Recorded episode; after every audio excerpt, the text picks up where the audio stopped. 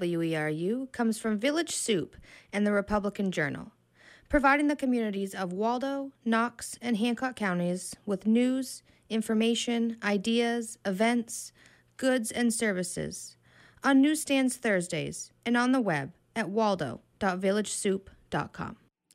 Our apologies for running a little bit late this afternoon. The time is 4:01 and you are tuned to WERU FM 89.9 Blue Hill and streaming online at weru.org and available everywhere on our new smartphone app. So check that out. Coming up next, we've got Talk of the Towns with your host Ron Beard.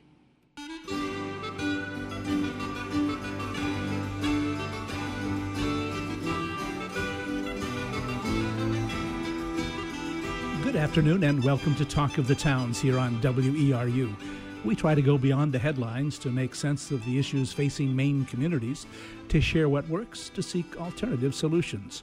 Talk of the Towns began in 1993, and we operate out of a sense that everyone benefits when we share our knowledge, our experience, our concerns, our perspectives.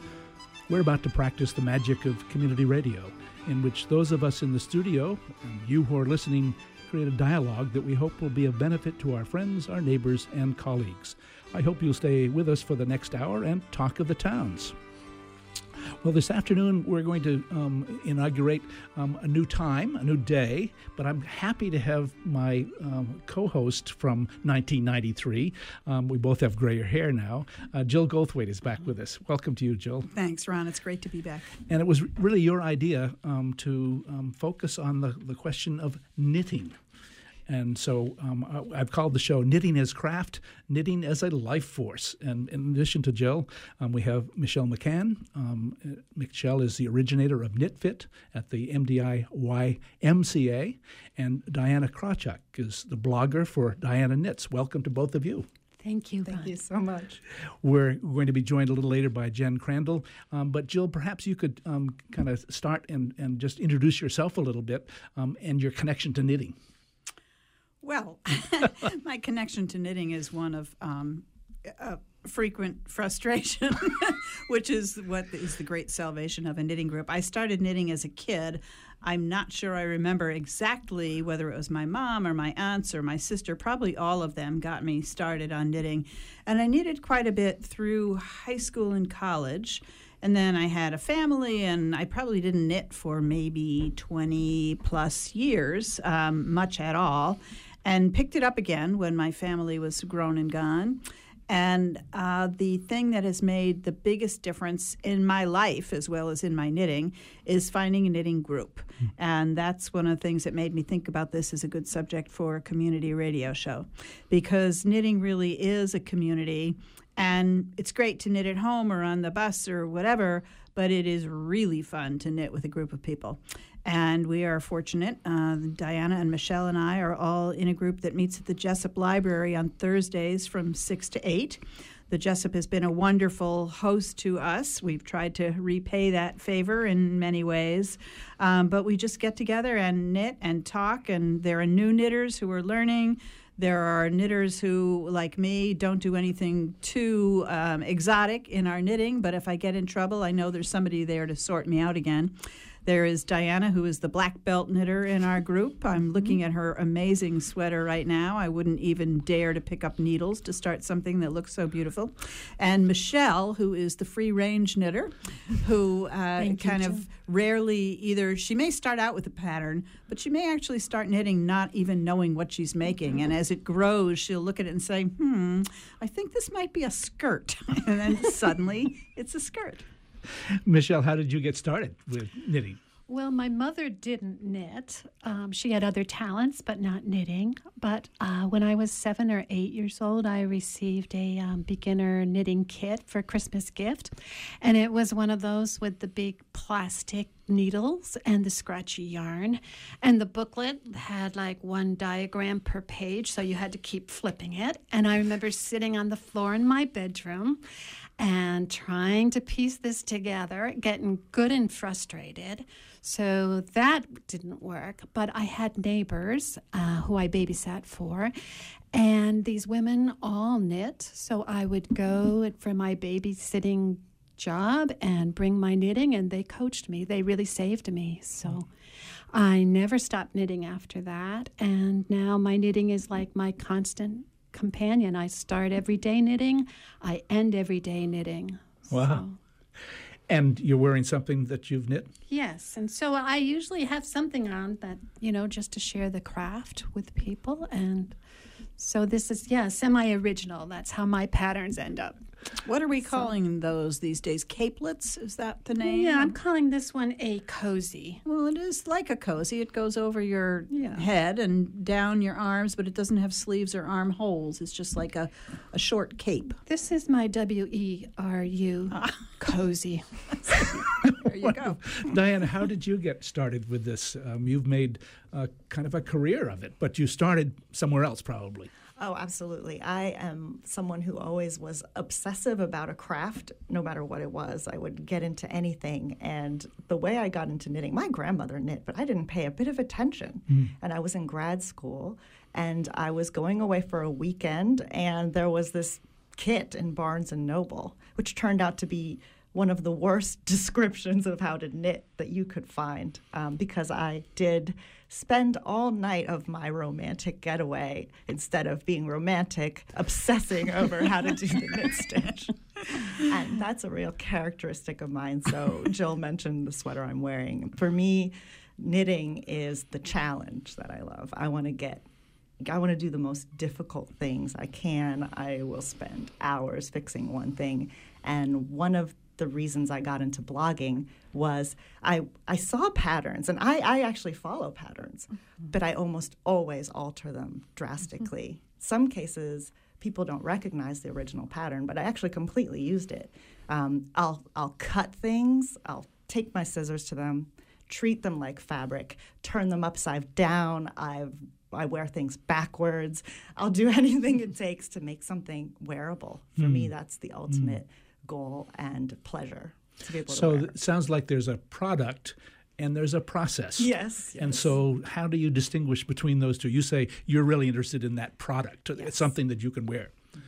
What's the process like for you? That's a great question because it, it can be very frustrating as well. Um, knitting is this weird combination of this absolute, like, complete investment in it and enjoying every moment of a lot of it.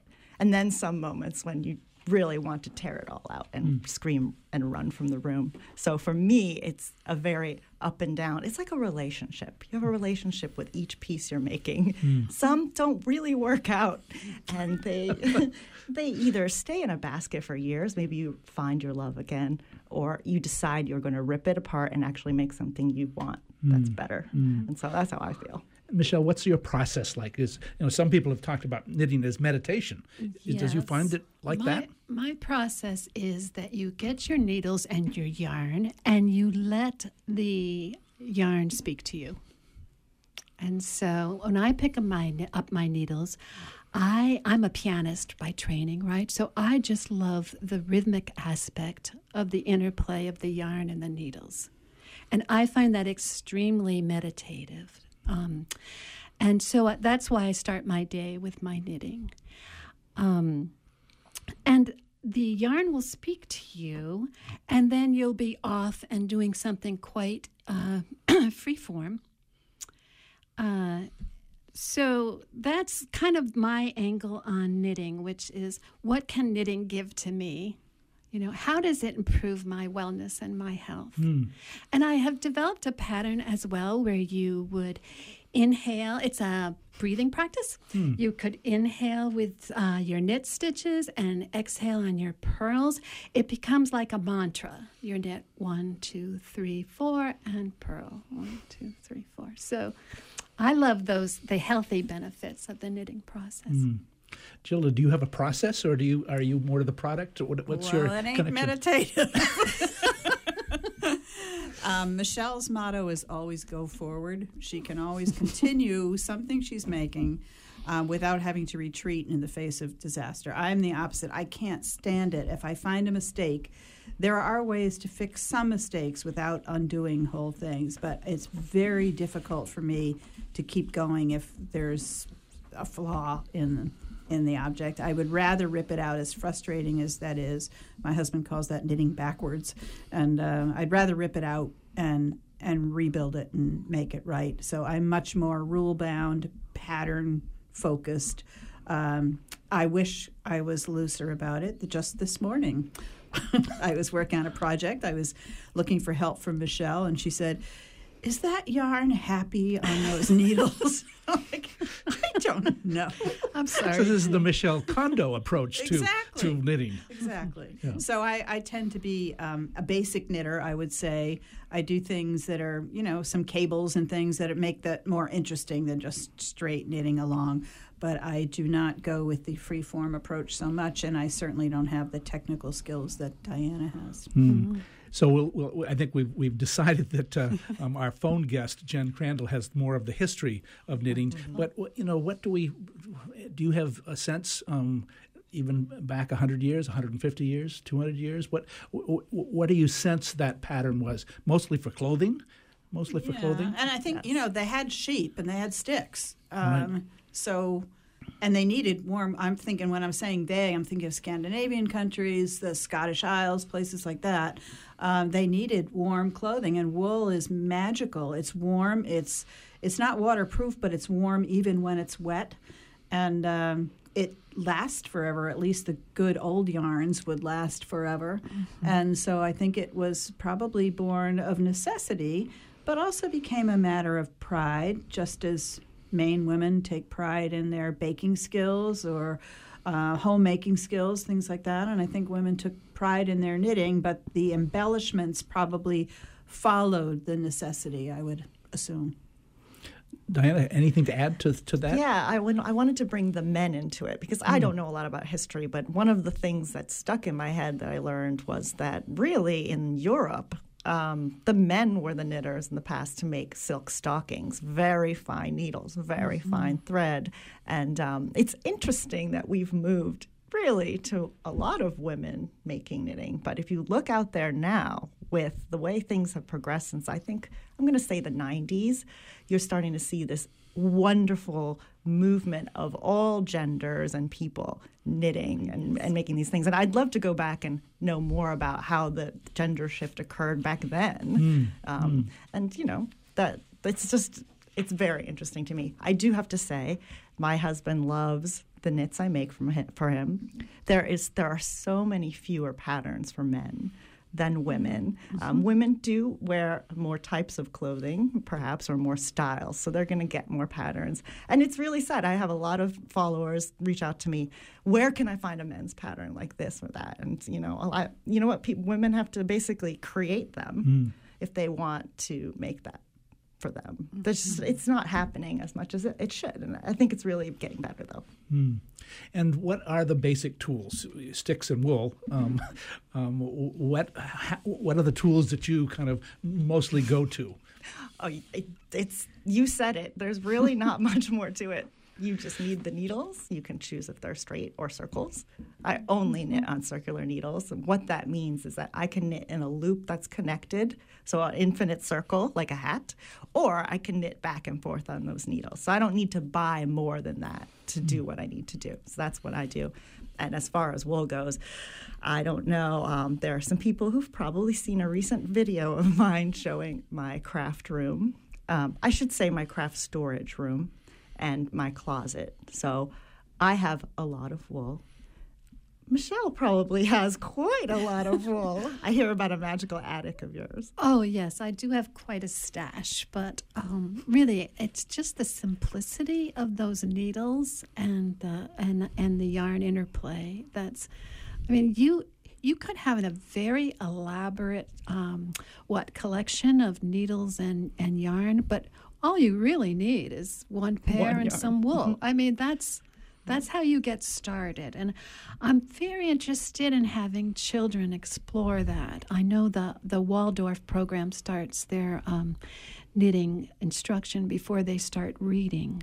And uh, just think it has a lot to offer children. I, I teach a lot of children as a piano instructor, and I keep a basket by my piano with yarn and needles because that dexterity is important and the focus is important. So we really need to pass it on to children.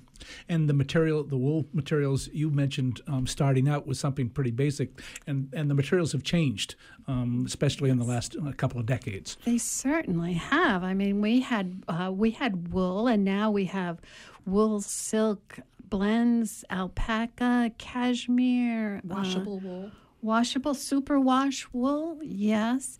Um, so, like the full gamut of materials are out there, and some very fancy uh, what uh, indie dyers that are doing um, exquisite skeins.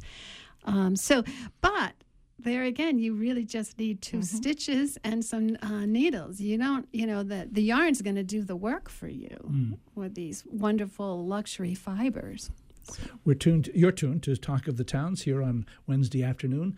Um, we're talking about knitting as craft and knitting as life force, and you're seeing why I happened to choose those those words as a title. Uh, I'm joined uh, by my former co-host Jill Goldthwait. Uh, she started um, with Talk of the Towns back in 1993, but uh, she thought she'd bring some friends from the knitting group that she works uh, with or participates in at the Jesup Memorial Library in Bar Harbor, including Michelle McCann um, um, and Dayana Krawchuk. And I think we're joined also now by Jen Crandall. Jen, welcome to Talk of the Towns this morning, or this afternoon. Hi, Ron. Thanks for having me. And hi, ladies. Hi, Hi, Jen. Jen. I don't know if you knew this, but um, the, your your colleagues here said that you might know more about the history of knitting than they did. So I'm throwing you that I'm throwing you that curve, but you can throw it right back to me. What what, what can what can you tell us? Um, well, I um, knitting's been around for quite a long time. I think the oldest piece of knitting um, was found um, in Egypt, a pair of socks, which is kind of interesting. I couldn't tell you off the top of my head how old, but um, I think a couple thousand years old. Sure. um, and it didn't really make it up into the um, you know the British Isles where we sort of think about it until later. Um, and an interesting tidbit is that the um, especially in this country, knitting sort of interest in knitting waxed and waned, um, but often would come back during wartime. Women were encouraged. Women and children were especially encouraged to knit soldiers socks and hats and other things that uh, they needed on the front lines that weren't necessarily going to be provided for by the government the way they might be today. Um, and yeah, kind of went out of favor with women's lib.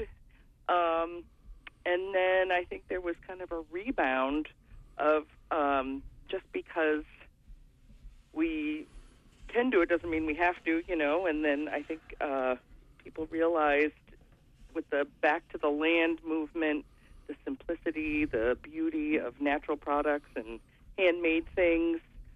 There's the resurgence, and here we are today with it as a craze, I would say. a good one.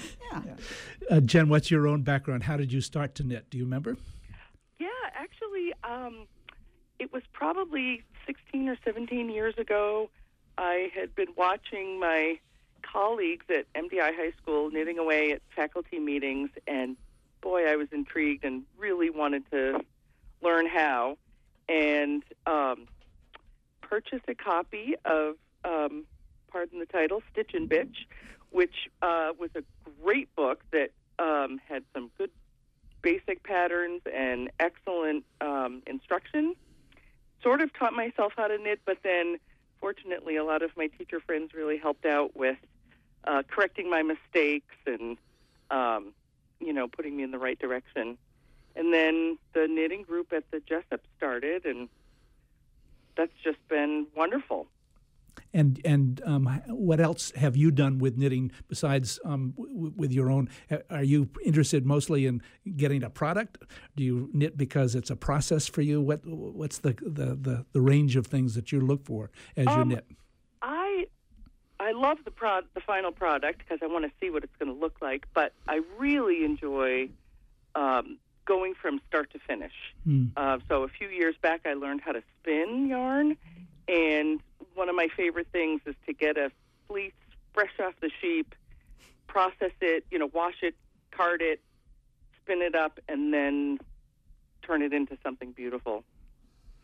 So I- I, I- guess I'm a process person.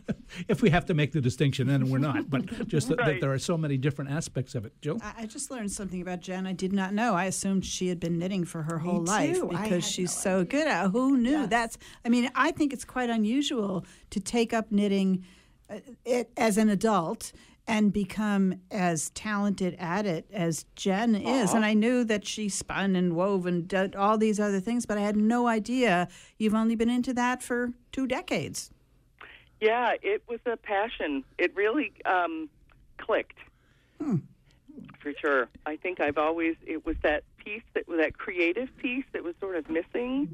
Um, I loved it with, you know, gardening, and uh, I've tried my hand at a lot of different creative outlets, but um, I think the knitting is wonderful. It's portable, it's um, meditative and calming, but there's also that challenge, and I feel like there's always something new you can learn, so you can push yourself. Um, it's creative, but then it's also you can kind of just get in a zone. Uh, it's really the perfect craft. and, Nice. and you and you took knitting to a, another level by um, incorporated in your own travel. Tell us about the Shetland Islands. Yes. Oh, what a magical place. Um, any place that has more sheep than people is right up my alley. um, and uh, I had gone there a couple of years ago with my son. It was uh, part for enjoyment and part to um, explore how the Shetland and the Orkney Islands managed to maintain their cultural heritage while being inundated with tourists, as we are here in MDI. Um, and knitting is a huge part of the cultural heritage there in the Shetlands. Um, one of my favorite things was just being able to walk along a field or a, a stone wall, and there were all sorts of little tufts of wool because the Shetland sheep, unlike um, more cultivated breeds that have to be shorn every year, Shetland sheep will um, almost shed their wool, and so you'd find these little clumps on the ground and could just kind of pick them up and fill your pockets, and then spin it up into yarn and make something great with it. So um, as you as you looked at Shetland, were there different things that the knitters there um, brought to your kind of knowledge of, of knitting? Does each community have its own kind of set of practices? Um, well, Shetland sort of their knitting is sort of known for two things. Um, one is the Fair Isle patterning, um, or sometimes called stranded color work, where the real intricate colored pattern sweaters, um, and then gossamer fine lace knitting, and um, most of that was done for sale. Um, many of the women in these dark little hovels would spin the most glorious yarn and then uh, create these beautiful works and often trade them for, you know, staples to um, keep their homes running, flour and and sugar and things like that. Um, some of the best ones were sent off as gifts to royalty, um, and the several museums and many of the communities there display the knitting. It was really um, quite amazing. And back when um, most of the uh, trade was done with ships, those um, islands were really visited by ships from all over the world, and so the um, products those women created were distributed all over the place, um, which really popularized them. And then, uh, I don't know, I suppose it was probably air travel that kind of slowed things down a little bit. But there's been quite a revival, um, even there in the Shetlands. And there's a this year was the 10th year of Shetland Wool Week, which, boy, I would love to go someday.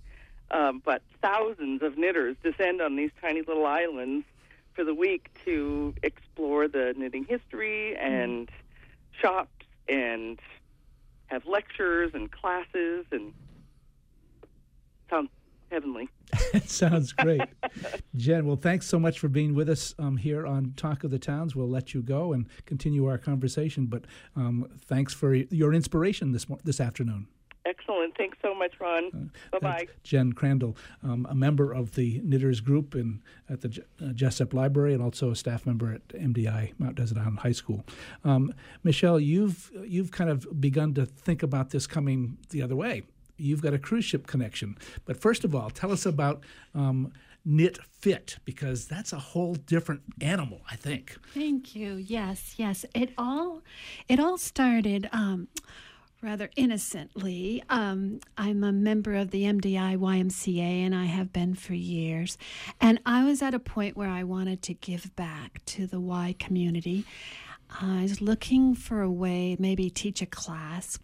And I knew it, it wasn't going to be weightlifting or boxing or diving.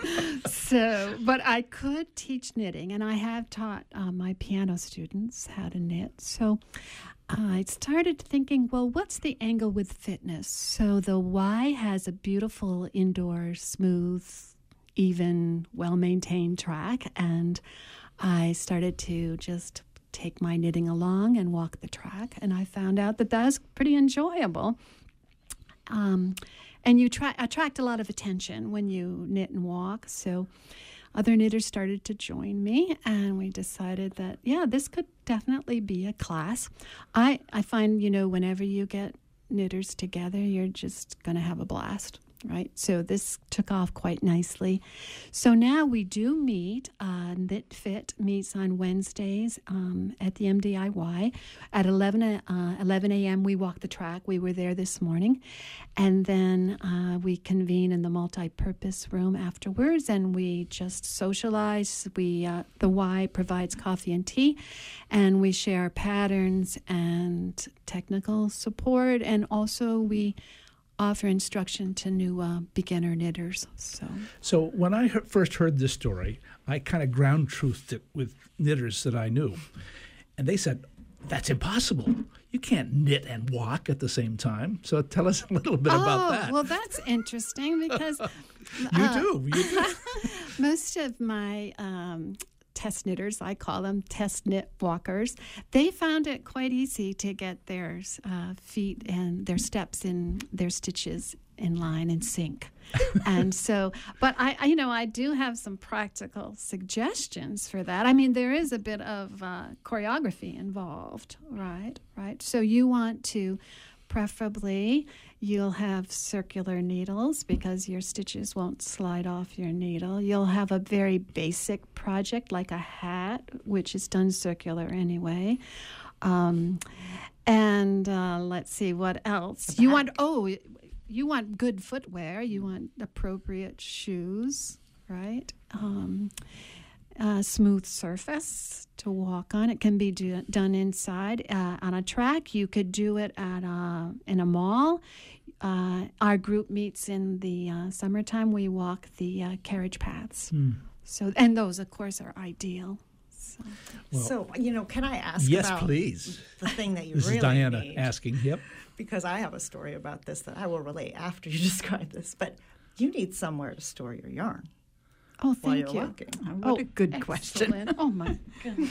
How did you come up with that question? So, um, yes, I wanted to encourage more knitters to, uh, to try this. And so I wrote a little how to booklet um, how to get started knit walking. And then I designed a little portable bag, mm-hmm. which is lightweight and durable, and I am trying kind of for the LL Bean sporty look. And, and you wear it on your arm. And you wear it on your wrist. Uh-huh. Yeah. Mm-hmm. And that will hold your skein of yarn. I don't recommend you put all your cell phone, your makeup, your sunscreen, your water bottle in there, right, for the uh, ergonomics of it. But yeah, so uh, since then I've put together a kit which involves these portable bags and the how to booklet and your circular needles and a sample pattern. So mm. I really want to encourage knitters to have everything they need to start their and to get fit. Journey. I mean, that's the whole notion that, that, if you're you're sedentary all the time, you're not going to be healthy. There you go. Right. There you go. Not that we uh, have to do all of our knitting while we're walking, No, because no. we're all going to end up on the couch with our knitting in the evening. All of us. Well, I'm going to come back to you about um, the cruise ship connection, but I want uh, Dayana to talk a little bit about um, her kind of 70,000, she says, um, people are following her, her website. Yes, in, in various ways. So how did you get- how did that get things like started? that.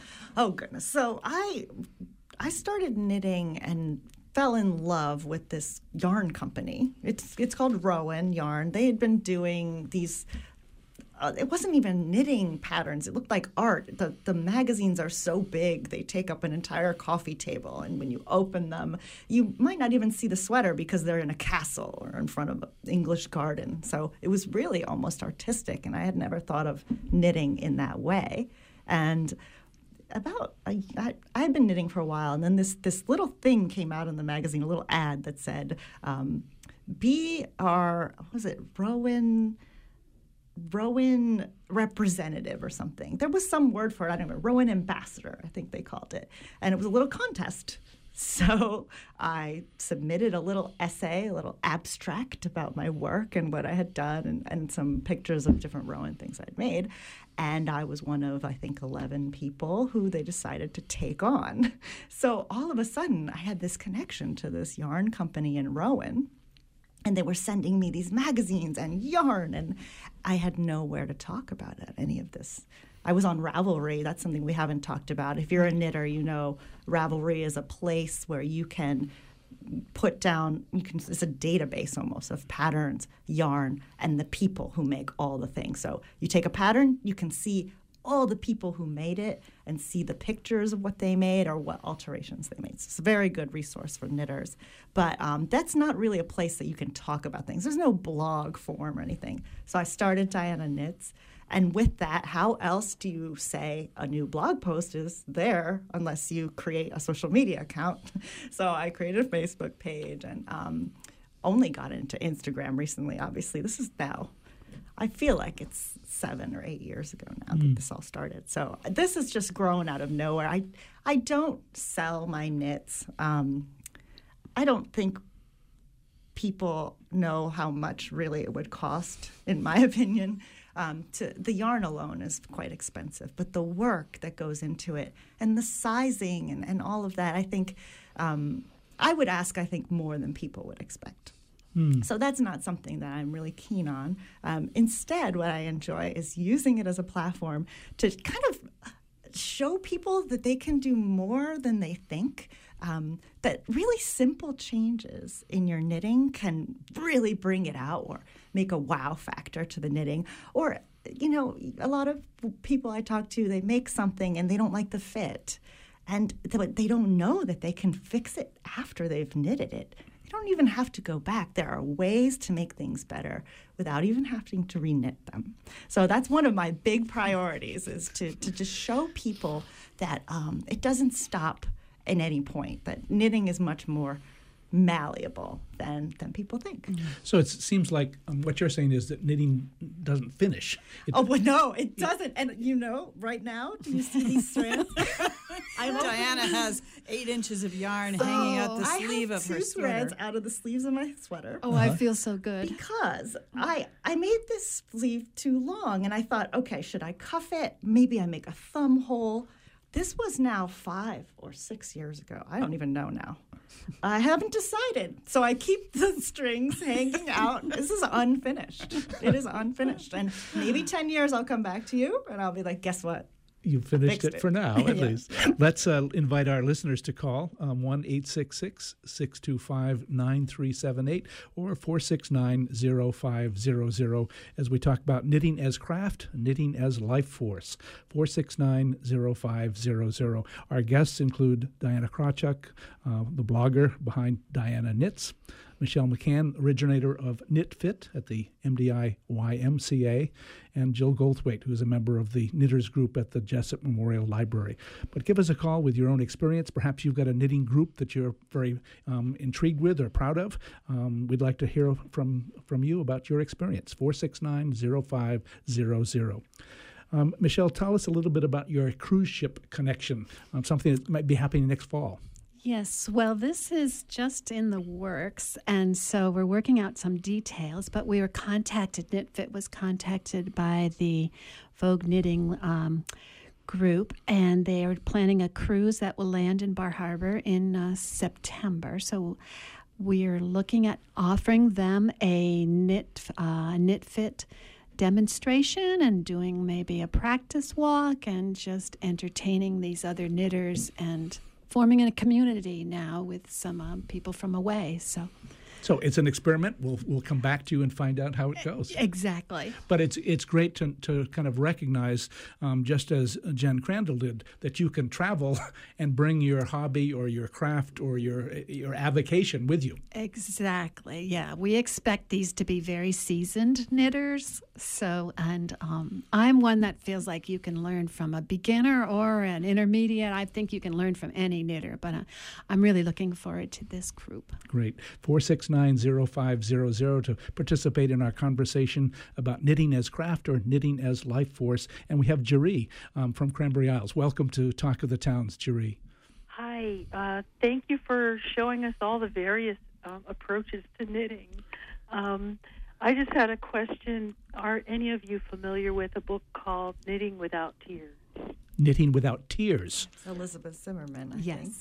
Yes. Yeah, could you talk about that? Because it changed the way I knit for so much. I mean, it took a lot of the stress out of starting anything, continuing with anything, or fixing anything afterwards.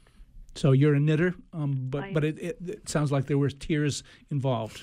Well, well, at least it relieved any tears that could be, Oh, you know. okay. So yeah, I I, I hope um, some of your your um, guests could talk about that book. Great. Tears is a euphemism for screaming and swearing. exactly. Yes. Thank you, Jeree. Some comments, uh, D- Dayana? Yeah, I knew that book immediately because it was one of the first ones I ever looked at. And um, she's absolutely right. Elizabeth Zimmermann has a very, very um, in your face way of saying, you can do it. It, it. You will literally be reading an instruction and suddenly she'll go into all caps. No, you can do this kind of thing. it's like she's speaking to you. And um, it's it, it just it just takes all the difficulty out. She'll say something like, You may have been told that you can only do this or that.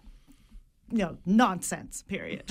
you can do it, you know, and then she tells you a not a much easier way to do it. And um, yeah, stops the tears. Have you yes. read it? Oh, yes. She's like one of the forerunners of the just this the knitting um, field, and uh, she writes more like a recipe, which I like to follow rather than specific directions. So she gives you a lot of leeway with your knitting. And she's an inspiration. She was one that always took her knitting to her camp and worked out patterns, um, designed her own ideas, and she's yeah, she's one of our heroes. So it sounds like that, that frustration and that notion that um, people are told that they can't do something. And she's helped people break through that. Absolutely. Exactly. It- Yeah. It's a very weird craft to start because it's just very awkward. I just suddenly thought about playing the bagpipes and how it feels like you're holding an octopus and you're trying to keep the drones up and the chanter down and the bag inflated. And it, knitting is somewhat like that. It feels terrible, frankly, in your hands when you start. And many people. Somebody today said to me, I can't knit. I just, I'm not, I'm unteachable. And you can, it, you just have to persist long enough that suddenly those sticks and that string feels okay in your hands. And then you can learn how to do the knitting stuff. But that's a difficult hurdle for a lot of people. 469 0500. Participate in our conversation about knitting. Perhaps you've got a knitters group that you're part of and you'd like to share a story about that. Um, the, uh, the the Jesup group, which is part of what what spawned this, what do you see as the as the kind of the function of that group, Jill? What what does it produce? It gives us an outlet for our dangerous sides. um, uh, it's just a great sense of community, and I, I, I, I have a fairly um, busy schedule normally, as I think both Michelle and Dayana do. Uh, There are very few things that will cause me to miss a Thursday night knitting group. It's just very restorative. We just laugh for two hours, and um, they quietly close the door to the room we're in at the library, and um, and we just take off and do things. And the topics that we wow. cover in conversation are extraordinarily broad. Sometimes knitting, sometimes life issues, sometimes one person in the group will be having a struggle with something, and everybody chimes in to help. So it really is a a fellowship um, that and and that part of it means as much to me certainly as the knitting. And, and, I'll add that you know Dayana mentioned that she doesn't sell her things. The sweater she has on uh, that's a five hundred dollar sweater right there, and it probably would not cover her time. Mm-hmm. But if you buy reasonably good yarn, the time that you put into a product, there is no way you can charge that. So a lot of us knit for various, you know, fairs and things, and it's basically a donation because most of those things are priced at like maybe ten dollars for a hat. The yarn costs more than that, and so that and that doesn't account for any of your time. But it, it seems to me that most knitters would rather completely donate an item than sell it for much less mm-hmm. than it's worth. Mm-hmm. And um, within the Jesup group, we a wonderful young man donated a little rowing skiff to us. We covered that boat in yarn and knitted a four foot sail, and it went in the Fourth of July parade as uh, the float for the Jesup Library. The Machias Savings Bank in Bar Harbor was kind enough to say, I think that boat will fit in our lobby. so we moved it into the lobby, put filled it up with used books, and sold books out of it all summer long at the bank to benefit the library. Uh, we got the, the call went out in the knitting community that there were a lot of refugees coming to Portland from warmer climates, and people were sending hats, scarves, mittens to Portland for the refugees.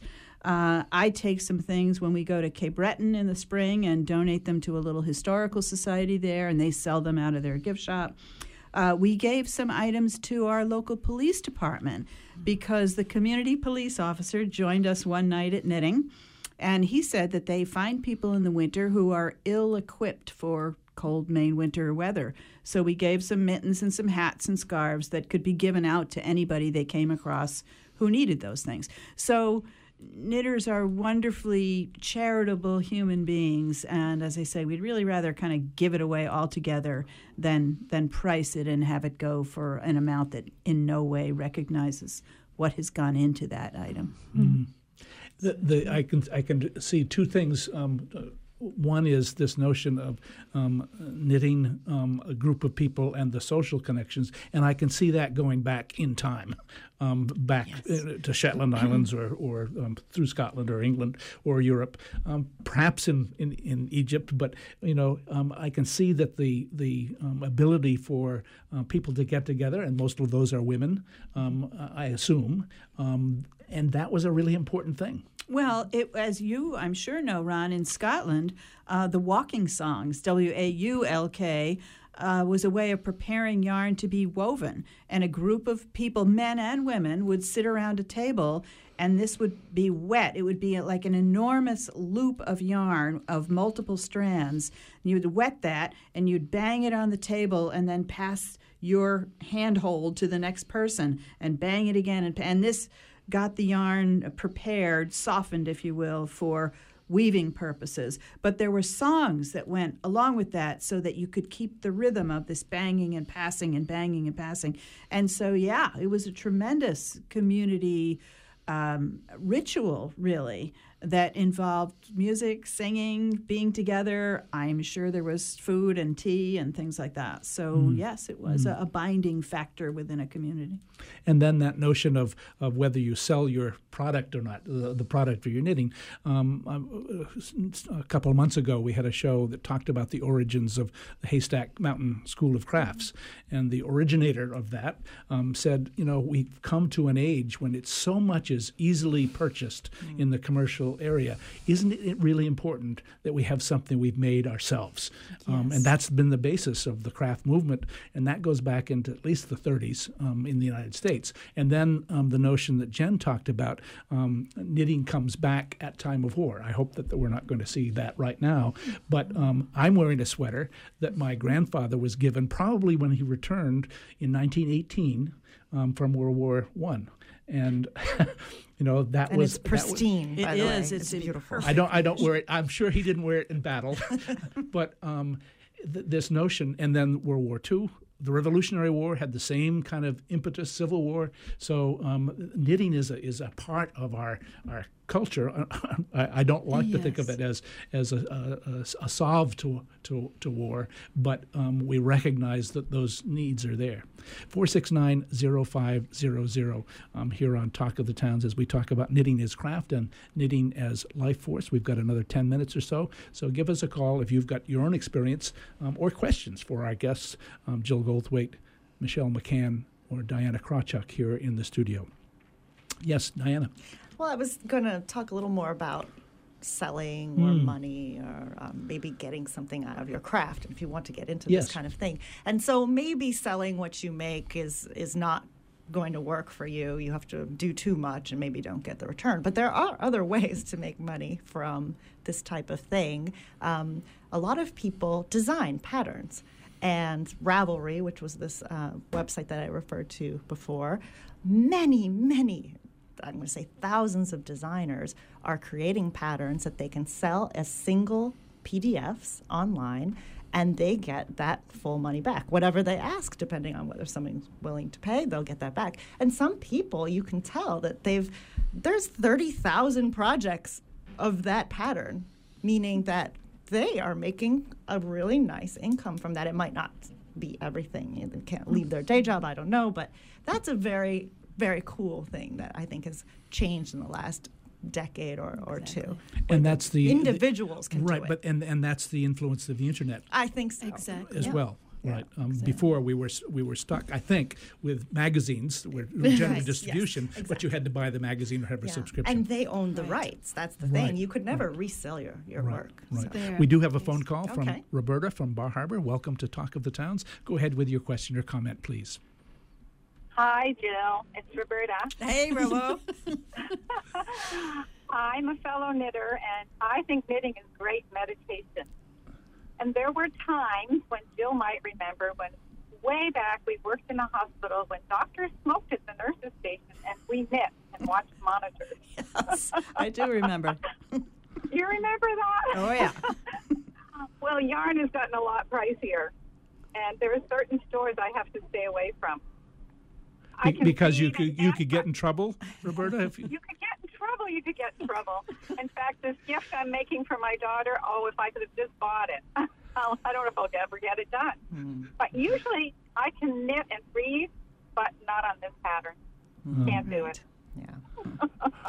Roberta, another thing I another thing I remember is in OB, if we didn't have a patient that night, we would be knitting, and the uh, the myth was that if you dropped a knitting needle, you'd get an OB patient in. It makes a very distinctive right. sound when a knitting needle hits the floor, and you'd hear that ping, and somebody would say, "Oh no, we're getting a patient." That's right.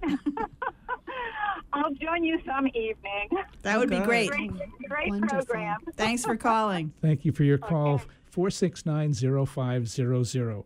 Um, so, I don't know, are there other stories that you want to tell? We've got about 10 minutes left. Um, are there stories that you want to tell? Or, or perhaps um, you, somebody's listening to the show and you, they want to get started. Um, Dayana, how would they get started with knitting? I mean, what, what are some very practical ways that people might explore this? So I think that a lot of people would find solace with YouTube. So there's a, a mm-hmm. gajillion different, really well done channels from bloggers or even knitting magazines that have created resources for you. But I do think that a lot of people need the hands on Yeah. visual mm-hmm. view of what's happening in front of them. So it's the knitting group um, at the Jesup Library Group. Mm. We are extremely happy when we have new knitters come in. We're happy to drop our own projects, drink a little wine, and help them out. Mm-hmm. Hopefully, mm-hmm. they can get out of there and be excited enough to come back and start uh, working with us again. So I think your knitting group usually has the best resource for you to learn. And we've, we've focused on this particular knitting group, but I'm assuming that there are knitting groups are all throughout Yeah. WERU's listening area and beyond. Yeah. I, I go to the Bar Harbor Congregational Church, and we have a tradition of prayer shawls, and women will, or knitters will make a shawl and bring it to church, and then our pastor will give those out to people who are ill or need comfort of some sort, both men and women. And people seem to really love receiving these. But we use so many of them that we need some new knitters. And the pastor said, Well, how about if we get a group together after church and you can show them how to knit and then they can go home and make prayer shawls? And we said, um, it's not quite that easy. I, I, thought about, you know, the Sunbeam, the Seacoast Mission boat. It would go out to sea, and if an island needed a visit, they'd put a flag up so the boat would know to stop there. I thought that should be like that with knitters. If you're stuck on a knitting project, put a flag up in front of your house, and any knitter driving by could stop in and help you out. But you do need proximity to a, a knitter if you when you're first starting because it's just maddening you go home from you know your lesson and then you've got a situation that you can't handle and you can't do anything until the next week when the group meets or whatever. So it it's pretty important to have somebody fairly nearby although as Dayana said there for almost any knitting technique you can find a great two minute youtube thing that that's very helpful. Well we're getting the sign that we're almost oh. out of time. So um, maybe we could close with each of you sharing some short inspirational story, something that that um, either inspires you or perhaps will inspire other knitters. Who would I, like to start? I will start. Michelle? Yeah, because I um, I'm inspired by a mom of uh, who has four children who gets up every morning or so and hits the carriage paths with her knitting uh, her knit fit bag and starts walking. And then she will um, message me with her statistics, something like, oh, well, today I did two miles and 12 rows. That's great. So you've, you've created a, a whole new genre of knitting. Exactly, yes. Uh, Dayana, uh, uh, something that inspires you or you yeah. think might inspire others? I want to talk a little bit about the social media aspect mm. of things. Mm. I think um, I'm. This is going to be weird to, for you to hear, but in some ways, I'm a very reserved person, and I like to be alone. Um, and social media has opened up the entire world, literally, to me to be able to discuss with people, or they ask me questions about knitting, or even my life. It doesn't matter. Um, and I moved here knowing nobody from Montreal and I decided to write a blog post telling everyone who was following that I had moved and this was my new house and everything. And there was a property behind me that was quirky with some really interesting buildings on it. So I was exploring there and I took pictures and I posted the blog. And I got a message, an email that next day from someone in Blue Hill she is a hand dyer, uh, the owner of Seven Sisters Arts. She says, You don't know me, but I helped clear that land back there. That thing, that little thing you showed, that was where we kept the goats. And uh, my heel still hurts from that trunk that I tripped over. You know, all these things. And um, within a few weeks, I was going to Blue Hill, which I'd never been to before, meeting the knitting community. I didn't have a job. I, you know, I wasn't integrated before, and suddenly I was through this weird internet Hmm. social media type and thing. you've actually translated that social media knowledge into a full-time job yes i have to say that um, i'm extremely lucky i'm a scientist by training um, and i really did want to leave research but try a science communication type of job and this social media um, manager came up at the Jackson Laboratory here. My husband is a scientist there. And I looked at my resume and I said, I'm a scientist and I do social media. Wait, this is perfect. and um, it changed my career completely. Um, it's I, I adore it. It's perfect for me. Great. Jill Goldthwait, what uh, inspiration might you leave us with? Well, there are two things for me. One is um, sort of being a hat and mittens knitter. It really opened me up to how many other possibilities there are in the knitting world and how many, the kinds of things that people are doing in knitting. It's just amazing to me.